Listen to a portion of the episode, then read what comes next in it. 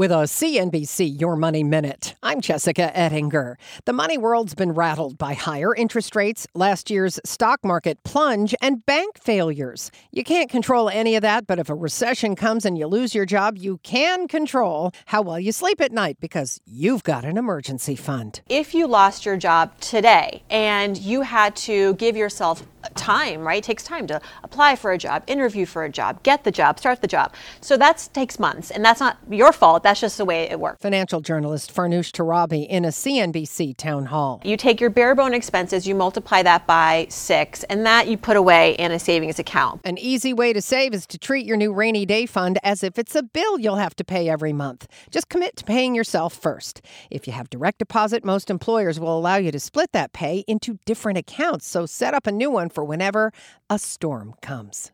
I'm Jessica Ettinger, CNBC. People today can spend half their lives over 50. So it's good to be financially ready for what's important to you as you get older, like a family vacation.